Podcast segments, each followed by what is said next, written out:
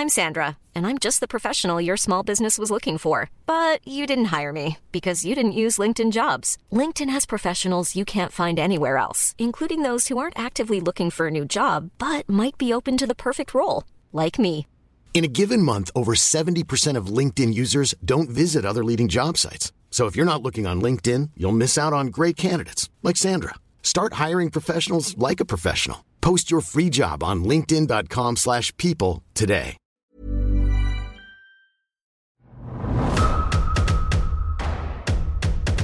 Catherine Dufour, la science-fiction rebelle.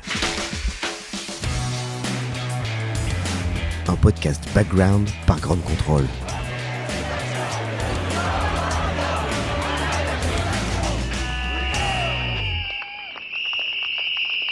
Épisode 1 Une jeunesse d'outrage et rébellion.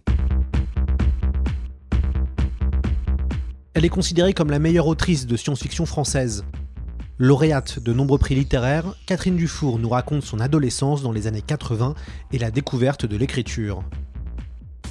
Entre son engagement politique dans une association contre l'extrême droite, sa participation à Act Up Paris et son amour pour les rêves partis, la Parisienne ne s'ennuie pas. Sa rencontre avec l'auteur de fantaisie anglaise Terry Pratchett va changer sa vie et lui donner le goût d'une écriture en décalage.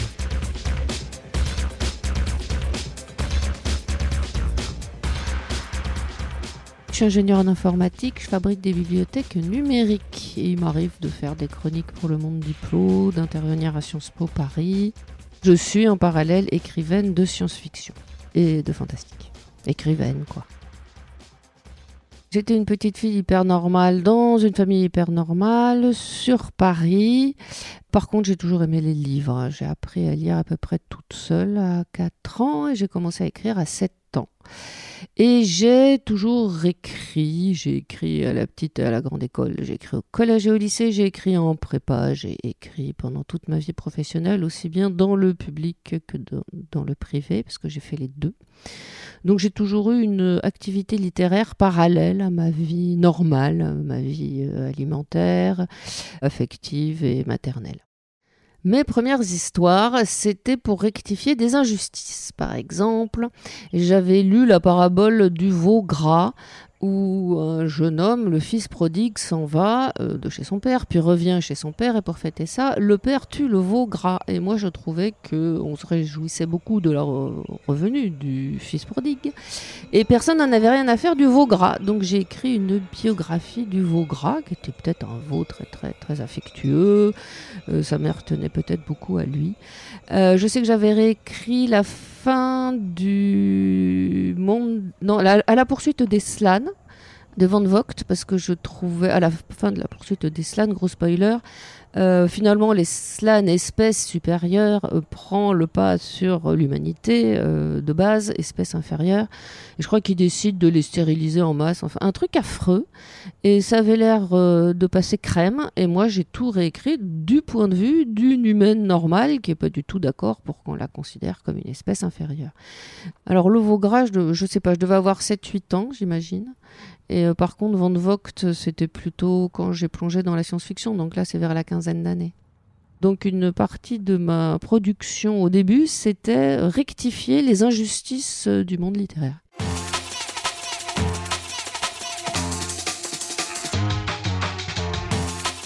La jeunesse dans les années 80, c'était en fait pas rigolo du tout. Les années 80, c'était les années fric, c'était les années youpi, c'était le lancement du, Matif et des grands marchés. Euh, c'était les années Bernard Tapie. Tout le monde était censé être un battant, alors que franchement, un battant, c'est quand même juste une moitié de volet. Tout le monde s'agitait en cadence sur Véronique et Davina. On était habillés en fluo et euh, tout ça était très pénible. Euh, en parallèle, il y avait une euh, jeunesse qui était un peu héritière de- des, des et des punks réunis. hein. Ça, c'était la jeunesse des années 70. Coluche l'avait bien résumé. Vous, les jeunes, la seule chose qui vous intéresse, c'est de vous enfermer dans votre chambre et de fumer du hashish en écoutant des chansons tristes.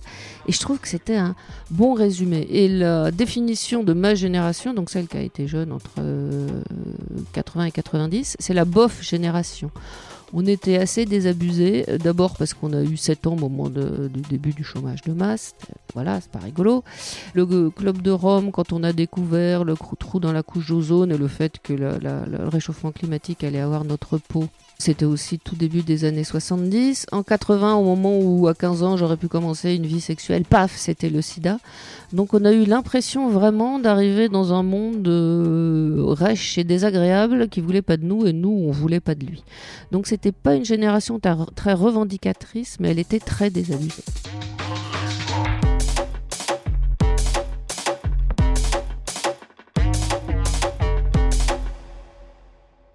Ma jeunesse punk, elle a plutôt commencé quand j'avais 25 ans que j'ai commencé à hanter les, ce qu'on appelait les rêves parties en écoutant euh, ce qui allait devenir l'électro. On appelait ça la techno.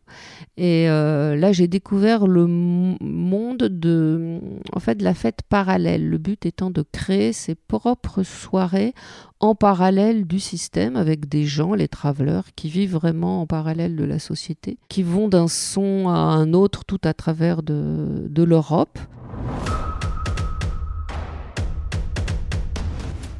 J'ai trouvé que c'était une démarche intéressante qu'on retrouve beaucoup à Notre-Dame-des-Landes et dans beaucoup de, communautés euh, alternatives. Et euh, j'ai suivi ça de près pendant, on va dire, 5-10 ans, après quoi euh, je suis passé à autre chose. Mais c'était une mentalité qui me plaisait bien. C'était des petites fêtes, il y avait peu d'hierarchie entre les gens une véritable volonté de respect, notamment des, espaces qu'on envahissait pour nos fêtes. J'ai jamais vu des, endroits aussi propres en partant. Euh, j'y allais aussi volontiers pour danser parce que autant en boîte de nuit on se faisait harceler sans arrêt, autant rêve party, moi je n'ai jamais vu un seul problème de harcèlement. Bon, maintenant c'est peut-être plus le cas, mais là c'était les débuts. Il y avait une véritable volonté de respecter les uns et les autres. Donc ça, ça a été un, un grand moment de ma vie, mais j'ai plutôt commencé à 25 ans qu'à 15.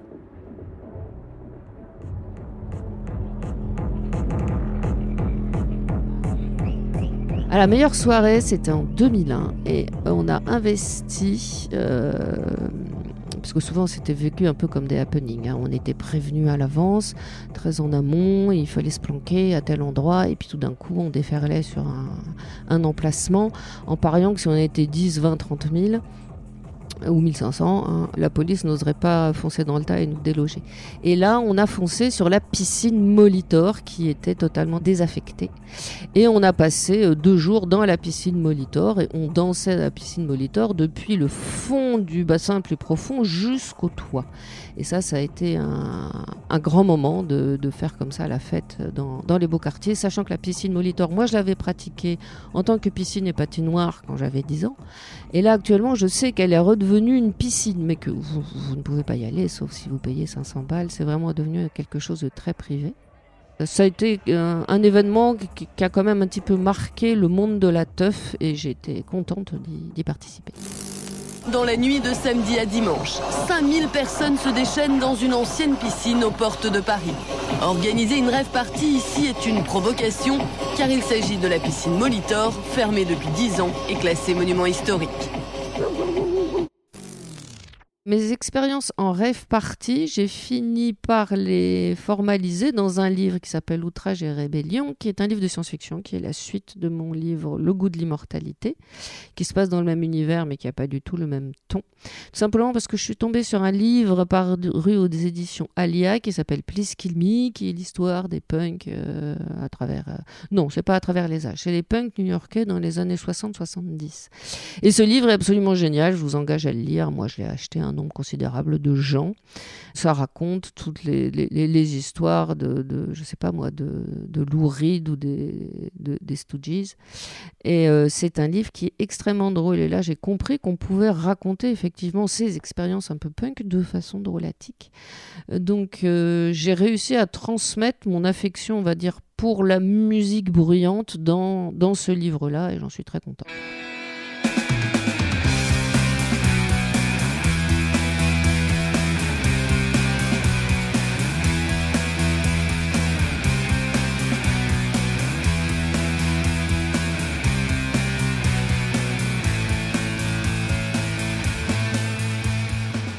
Rien que le fait de trouver injuste un certain nombre de choses dans mes lectures, je pense que c'était l'embryon d'une conscience politique. après, j'ai commencé des engagements politiques. Dans le milieu des années 90, j'ai fait partie d'une association qu'on appelait Ralfront, qui était contre le Front National. Donc, on, voilà, on faisait des, actions contre le FN avec le succès remarquable que vous pouvez constater. Le Pen, Entre Ralfront et les Le Penistes, c'est la guerre depuis deux ans. À chaque élection, chaque déplacement du Front National, Ralfront crée des collectifs locaux, organise des manifestations. Un seul mot d'ordre, non au FN, Ensuite, je suis allée militer chez ACT UP. On faisait des actions pour faciliter l'accès aux soins des, malades du sida. Énorme capote rose sur l'obélisque de la place de la Concorde. Il fallait le faire et ils l'ont fait. Il était 9h ce matin. ACT UP fêtait à sa manière la journée mondiale du sida. La prévention est tellement mal faite en France qu'il faut euh, agir avec des gros symboles. C'est pour ça qu'on a encapoté la place. Le message est simple, c'est sida, que cesse cette hécatombe. Et ça aussi, c'est une chose très remarquable chez Actop, c'est qu'ils rient tout le temps. Ce sont des gens qui sont d'une humeur euh, joviale.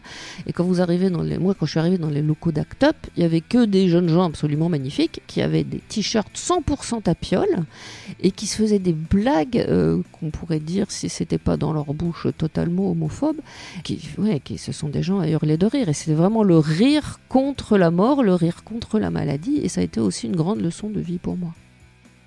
Top, ils ont commencé fin des années 80. Moi, j'y suis allée en 2000, quelque chose. Ouais, c'est ça.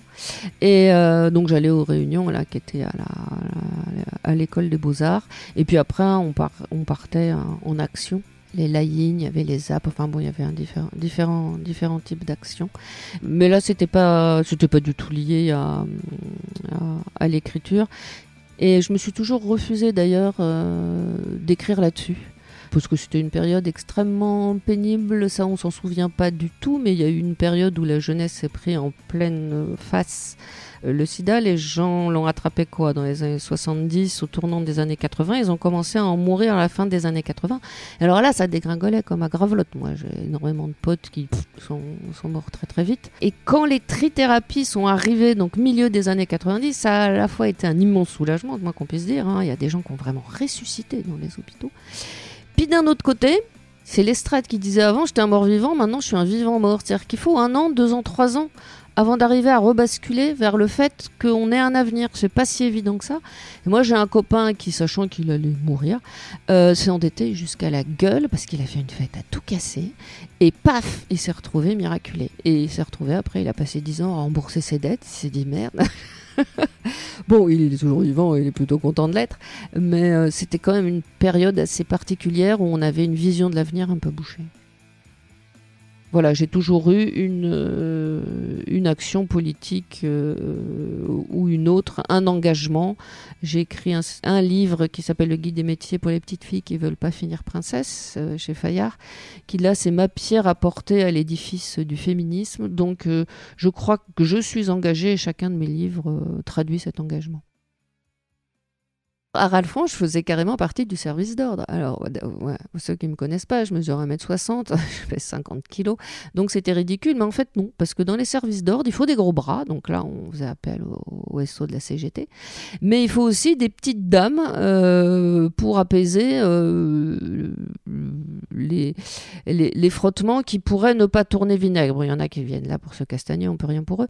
Mais en tout cas, moi, je peux rien contre eux. Mais euh, il y en a, c'est juste qu'ils sont énervés, il suffit de leur parler calmement et ça se passe bien. Donc, euh, alors euh, voilà, si un jour vous me croisez dans une manif avec un brassard, euh, je suis du service d'ordre. Enfin, en tout cas, j'étais. Alors, il y avait les skins, il y avait les redskins qui s'opposaient aux skins, parce que logiquement, le, skin, c'est l'extrême gauche, hein, l'extrême droite, c'est les boneheads. Et, et après, les skins, il y en a qui ont versé vers l'extrême droite, mais il y avait toujours les redskins qui leur faisaient la peau. Moi, j'ai un souvenir marquant et horrifié. C'était, ça devait être en 2002, au moment où il y avait Le Pen au second tour d'élection présidentielle, où on a déferlé à plus d'un million dans la capitale en disant non, non, non, on veut pas de ça. Et on était sur un pont et euh, ils ont chopé un type qui, portait, euh, je sais pas, une croix gammée sur son paletot. Bref, c'était un infiltré qui venait euh, casser dans, le cortège, hein, parce qu'il y, a toujours des, des, pénibles qui viennent casser pour qu'après il y ait des charges de police. Et ce type, tout d'un coup, est parti en courant avec les skins aux fesses. Et euh, il avait l'air vraiment paniqué. J'ai entendu au secours. Et après, il a disparu sous une marée humaine qui l'a recouvert. Et moi, je suis passé au large. Je ne sais pas ce que ce mec est devenu. Et encore maintenant, je regrette de ne pas être intervenu pour, euh, pour vérifier qu'il n'était pas très très salement passé à tabac.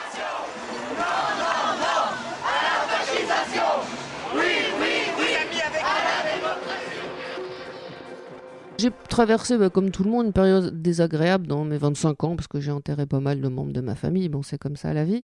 À ce moment-là, j'ai découvert Terry Pratchett. C'est un auteur de fantasy burlesque qui est purement anglais, voire extrêmement britannique, qui a écrit toute la série des Disques Mondes, je ne sais pas combien il y a de volumes, c'est 40, quand je l'ai découvert, j'ai trouvé que cette fantaisie humoristique était vraiment euh, irremplaçable. Déjà, c'est extrêmement drôle et ça, ça m'a beaucoup rendu service à une époque où j'avais envie de rire. Ensuite, il véhicule un message qui, en général, est assez humaniste et euh, j'ai adoré. Donc, j'ai tout lu et puis j'ai tout relu et puis je me suis roulé dedans. Voilà, il y a des gens, c'est Camelot euh, qui leur sert de, de, de réserve de citations drôlatiques. Moi, c'est plutôt Terry Pratchett c'est euh, très Monty Pythonien. Alors, un exemple de l'humour des Monty Python, c'est pour réussir à voler, il suffit de se jeter par terre et de se débrouiller pour rater le sol. Moi, j'avais jamais pensé. Et euh, Terry Pratchett, c'est plutôt. Euh, il y a des expressions comme quand vous voulez dire de quelqu'un qu'il est un petit peu empoté, lui il a trouvé l'expression, il n'arriverait pas à trouver son cul avec ses deux mains, que je trouve extrêmement parlante. Voilà, c'est un, humour britannique souvent assez fin, et en fait, il y en a pour tous les goûts, parce qu'il y a aussi de la grosse blague potache. Et euh, c'est pour ça que Thierry Pratchett a un succès énorme, c'est parce qu'il s'adresse à, un lectorat très vaste. Et puis après, une fois qu'on aime Thierry Pratchett, on fait partie d'une immense communauté avec lesquelles on, on, échange en ricanant des hooks et des hecks, parce que dans Terry Pratchett, il y a un bibliothécaire qui a été transformé en orang-outan parce qu'il y a eu une tempête magique, et qui depuis refuse absolument d'être transformé en humain parce que c'est tellement plus commode pour ranger des livres d'avoir comme ça des grands bras, euh, quatre grands bras préhensiles. J'écris euh, au, fil de l'eau ce qui me vient et ce n'est qu'assez tardivement que j'ai compris l'utilité de faire un plan aussi bien dans une nouvelle que dans, dans un livre, sachant que le plan, il ne faut pas non plus le faire trop précis, sinon ça bride l'imagination. Et ça, chacun a sa façon de procéder, il faut la trouver. Je sais que des gens comme euh, Silverberg comme euh, Bernard Werber, eux, ils ont carrément un synopsis qui est quasi aussi gros que le roman final. Ils travaillent en très structuré. Moi, j'essaye de structurer un peu, mais pas trop. C'est un équilibre euh, délicat. Alors moi j'ai toujours écrit, mais j'avais jamais vu l'utilité d'être publié. Et puis de toute façon, ce que j'écrivais était super mauvais. Donc j'ai écrit de toutes les façons possibles et imaginables le grandiloquent, le grandiose, le lyrique, euh, l'abscon, etc. Et au bout de 20 ans, une fois que j'ai eu écrit de toutes les mauvaises manières possibles, et compris que c'était mauvais, et mis tout ça à la poubelle, ce qui restait finalement, c'était moi et un style particulier. Donc là, j'avais quelque chose comme 30 ans, et là, je me suis dit, ça y est, je maîtrise le métier. Donc j'ai commencé à écrire un livre publiable, et j'ai mis 4 ans à le faire publier, parce que dès que je trouvais un éditeur pour le faire publier, il faisait faillite. C'était une époque où il y a eu un grand changement de braquet dans les publications des littératures de l'imaginaire dans les années 90 en France. Donc j'ai réussi à me faire publier finalement à l'âge de, 35 ans. Mais jusqu'à l'âge de 30 ans, je voyais pas l'utilité de me faire publier. Et je trouvais aussi que mon écriture n'en valait pas la peine. J'ai commencé par écrire Blanche-Neige et les, et les lance-missiles. Euh, je voulais écrire une petite nouvelle, puis ça s'est transformé en un roman. J'ai dû mettre une semaine à l'écrire et plus d'un an pour la, pour la corriger. Et euh, tel que je le relis maintenant, ça part dans tous les sens. Là, il manque vraiment un plan. C'est à partir de là qu'on on, m'a dit, mais où est le plan? Et j'ai dit, mais quel plan? Ah oui, un plan. Et euh, j'ai regardé tous les petits, petits, moyens et gros éditeurs de fantasy. Et il y en a un qui a dit, oui alors le seuil a dit il y a trop de mots, ça, ça m'a marqué. Il y, avait le masque aussi qui avait accepté, et puis plouf, euh, en fait, le, le, responsable de collection lui a dit ben voilà, euh, on met un terme à votre mission juste au moment où il devait me sortir. Enfin, il y a eu quelques essais comme ça. Puis finalement, je l'ai envoyé à Nestivenen, hein, euh, Et ils m'ont dit oui, et eux, ils n'ont pas mis la clé sous la porte, et donc ils ont sorti, oui, les quatre, quatre premiers tomes.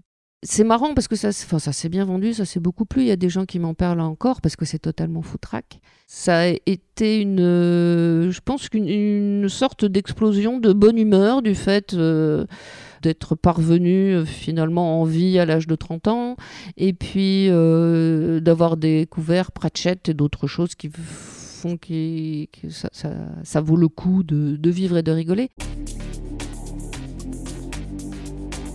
Catherine Dufour, la science-fiction rebelle. Un podcast background par Grande Contrôle, en collaboration avec Sonic. Écrit et présenté par Lloyd Cherry, rédaction en chef Christophe Payette, réalisation Lucie Lossel, production Sonic, le studio. Dans le prochain épisode, Catherine Dufour entre en littérature avec ce qui est encore aujourd'hui considéré comme un chef-d'œuvre, le goût de l'immortalité.